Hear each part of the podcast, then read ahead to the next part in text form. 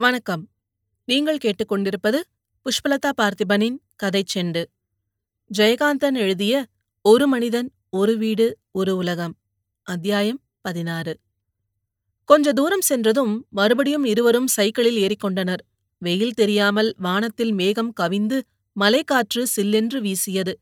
பக்கத்து காட்டு புதர்களின் மேல் சின்ன சின்னதாய் கருப்பும் மஞ்சளுமான குருவிகள் பறந்தன. ஏதேதோ விசித்திரமான சத்தங்கள். சீட்டியடித்து பேசிக் கொள்வது மாதிரி பறவைகளின் உல்லாச குரல்கள் காதுக்கு இனிமையாயிருந்தன. சற்று நேரத்துக்கு முன் மாடு ஓட்டி சென்ற சிறுவர்களும் சிவப்பு தலைப்பாகை கிழவனும் கண்ணில் தென்பட்டார்கள். தூரத்தில் நாலு திசையும் கலைந்த மந்தை மாடுகள் மேய்ந்து கொண்டிருப்பதை பார்த்த தேவராஜன் பியானோ இசையை கற்பனை செய்தான். இப்போதும் அது அப்படித்தான் கேட்டது. சைக்கிளை மிதித்துக் கொண்டிருந்த தேவராஜன் மந்தகாசமாக சிரித்துக் கொண்டான். சற்று முன்னால் நான் உங்களிடம் சொன்னதை திரும்பிப் பெற்றுக்கொள்கிறேன் என்று ஆங்கிலத்தில் கூறினான் தேவராஜன். இவன் எதை குறித்து சொல்கிறான்? என்று ஒரு வினாடி யோசித்த ஹென்றி நுனி நாக்கால் மேலுதட்டை மீட்டினான். அதை சரியாக புரிந்து கொண்டு லேசாக சிரித்துக் கொண்டான். இங்கே ஒன்றும் சுவாரஸ்யம் இல்லை என்றேனே அது எவ்வளவு மேலெழுந்தவாரியான அபிப்பிராயம்? என்று ஆங்கிலத்தில் சொன்ன தேவராஜன் தொடர்ந்து தமிழில் சொன்னான். எப்பவும் சந்தோஷமா இருக்கணும்னா நம்ம மனசால சின்ன குழந்தையா இருக்கணும்னு தெரியுது. சின்ன பசங்களா இருந்தப்போ ஒவ்வொரு சின்ன சின்ன விஷயமும் எவ்வளவு ஆச்சரியமா இருந்துச்சு. இப்போ உங்களோட நான் அப்படித்தான் இருக்கேன்.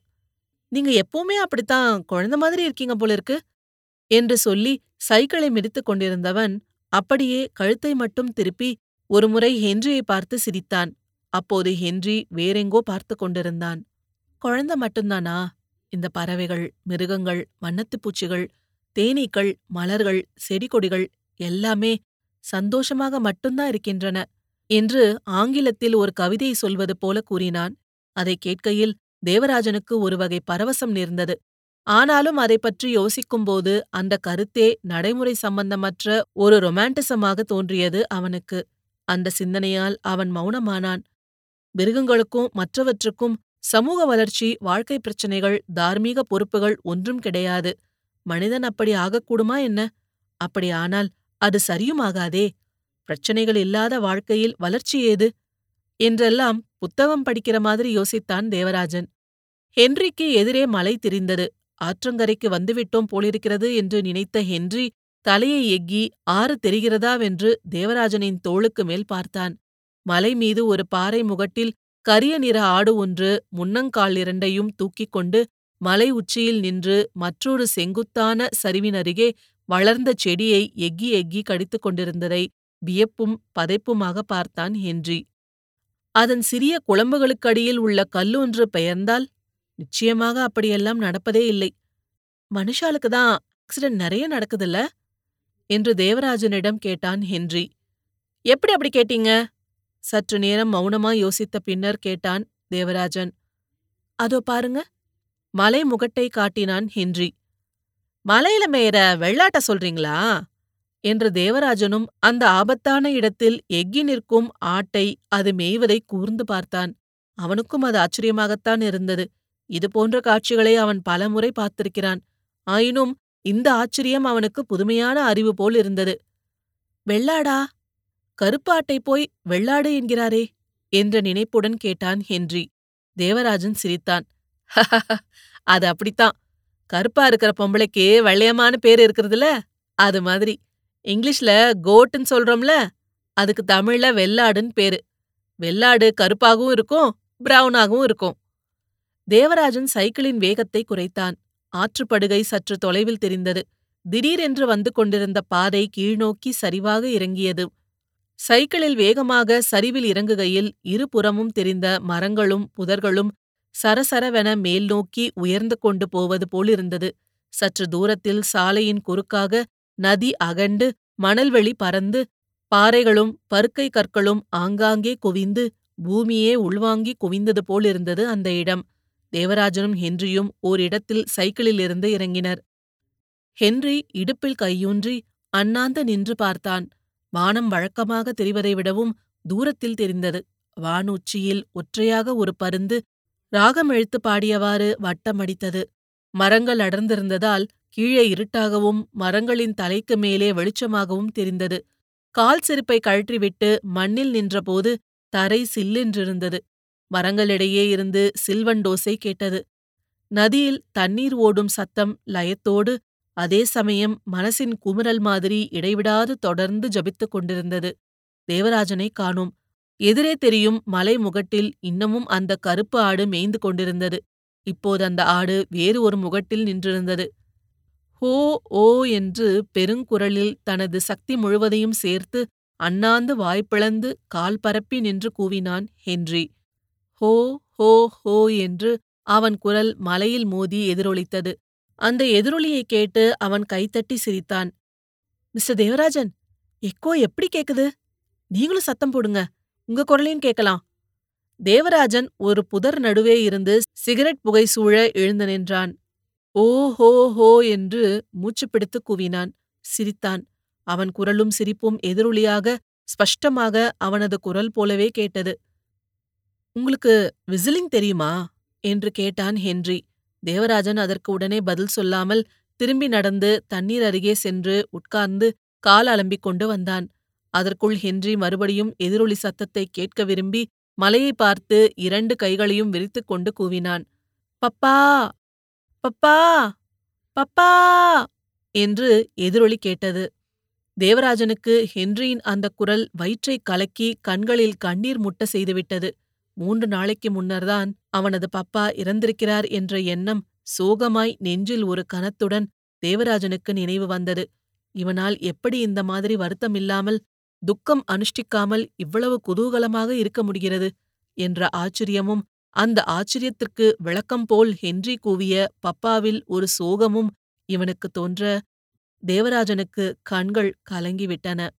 அந்த எதிரொலி சத்தம் பப்பா என்று கேட்பதற்கு பதிலாக இவன் பப்பா என்றழைத்ததும் மகனே என்று கேட்கக்கூடாதா என்ற ஏக்கத்துடன் மலைமுகட்டை பார்த்தான் தேவராஜன். ஆனால் ஹென்றி எப்போதும் போல் சிரித்தவாறு நின்றிருந்தான். தேவராஜன் அவன் அருகே வந்து நின்று சற்று தூரத்தில் ஆற்றின் கரையோரமாய் ஒரு பெரிய மரமும் அதன் அருகில் விரிந்த நிழலும் அதன் அடியில் நீர் நடுவே உயர்ந்த பாறையும் தெரியும் இடத்தைச் சுட்டிக்காட்டி சொன்னான். நாம அங்க போகலாம். துணியெல்லாம் பாறை மேல வச்சுக்கலாம். குளிக்கணும்னா அங்கேயே குளிக்கலாம். சும்மா உட்காந்துருக்கலாம் நிழலாவும் இருக்குதே. ஓஎஸ் என்று அவனது யோசனைக்கு இணங்கிய ஹென்றி சைக்கிளை தானே தள்ளிக்கொண்டு நடந்தான். தேவராஜன் ஹென்ரியிடம் நீங்க சைக்கிள் விட கத்துக்கங்களேன். நான் கத்துத்தரேன் என்றான். உங்களுக்கு ஈஸியாக வரும். ஓஎஸ் உங்களுக்கு விசிலிங் தெரியும்னு சொன்னீங்க போல இருக்கு என்று நினைவுபடுத்தினான் ஹென்றி. நான் ரொம்ப நல்லா விசிலிங்லேயே பாடுவேன். இந்த வருஷம் ஸ்கூல் ஆனிவர்சரி ஃபங்க்ஷன்ல இத ஒரு நிகழ்ச்சியாவே வச்சோம். ஆனா எனக்கு பாடத் தெரியாது.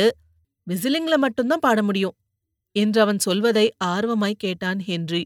இருவரும் அந்த பாறை அருகே வந்து சைக்கிளை மணலில் படுக்க போட்டனர். பாறையின் மீது ஏறி நின்று ஹென்றி தண்ணீரை பார்த்தான். தண்ணீர் ஸ்படிகமாக தெளிந்திருந்தது. ஆனால் வேகமும் இருந்தது. அடி ஆழத்தில் கற்களும் வெள்ளிய மீன்களும் தெளிவாய் தெரிந்தன. ஆழம் இருக்குமா? என்றான் ஹென்றி. அவ்வளோ ஆழம் இருக்காது.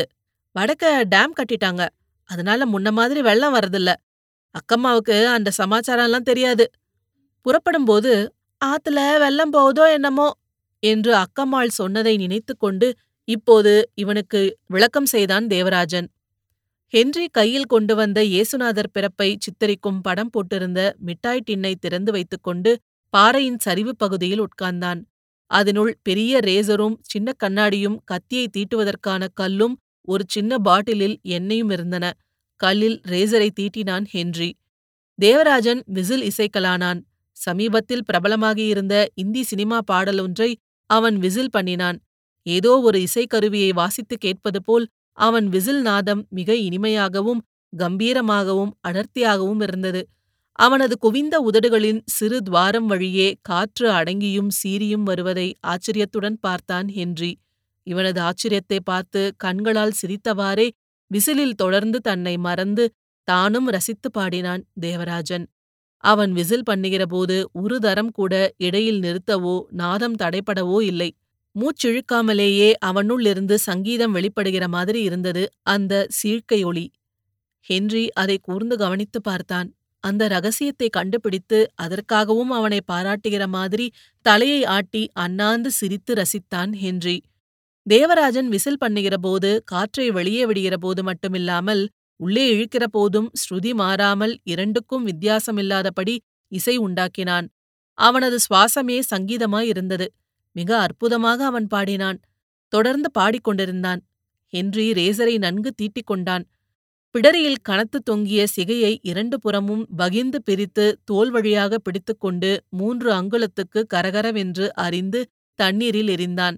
பிறகு கண்ணாடிக்குள் குனிந்து முகம் பார்த்து முன்மயிரையும் அதே மாதிரி வெட்டி விட்டு கொண்டான். எவ்வளவு சுலபமாக சீக்கிரமாக அழகாக இவன் கிராப்பு செய்து கொண்டு விட்டான் என்று ஆச்சரியத்துடன் தேவராஜன் இவனை பார்த்து கொண்டே விசிலில் பாடிக்கொண்டிருந்தான் ஹென்றி முகஷவரம் செய்து கொள்ள ஆரம்பித்தான்.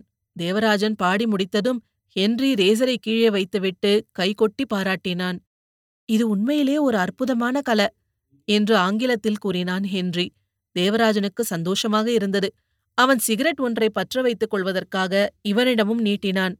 நோ தேங்க்ஸ் என்று வழக்கம் போல் மறுத்த ஹென்றி. நீங்க பத்த வச்சு எனக்கும் ஒரு பஃப் கொடுங்க. எதுக்கு வேஸ்ட் பண்ணணும்? என்று தேவராஜனின் சிகரெட்டுக்காக கை நீட்டினான். தேவராஜன் அதே போல் ஒரு சிகரெட்டை பற்ற வைத்து இரண்டு முறை புகைத்து ஊதிய பிறகு ஹென்ரியிடம் நீட்டினான். ஹென்றி அதை வாங்கி இரண்டு பஃப் எடுத்து நன்றாக இன்ஹேல் செய்து ஊதினான். இவனுக்கும் புகைப்பிடிக்க தெரிகிறதே என்று ஆச்சரியமாய் நினைத்து கொண்டான் தேவராஜன். இத்துடன் ஜெயகாந்தன் எழுதிய ஒரு மனிதன் ஒரு வீடு ஒரு உலகம் அத்தியாயம் பதினாறு முடிவடைகிறது. இது போன்ற மேலும் பல சுவாரஸ்யமான கதைகளை கேட்க கதை செண்டு சேனலை லைக் பண்ணுங்க கமெண்ட் பண்ணுங்க. மறக்காம சப்ஸ்கிரைப் பண்ணாதவங்க சப்ஸ்கிரைப் பண்ணிடுங்க. மீண்டும் அடுத்த அத்தியாயத்தில் சந்திப்போம். நன்றி.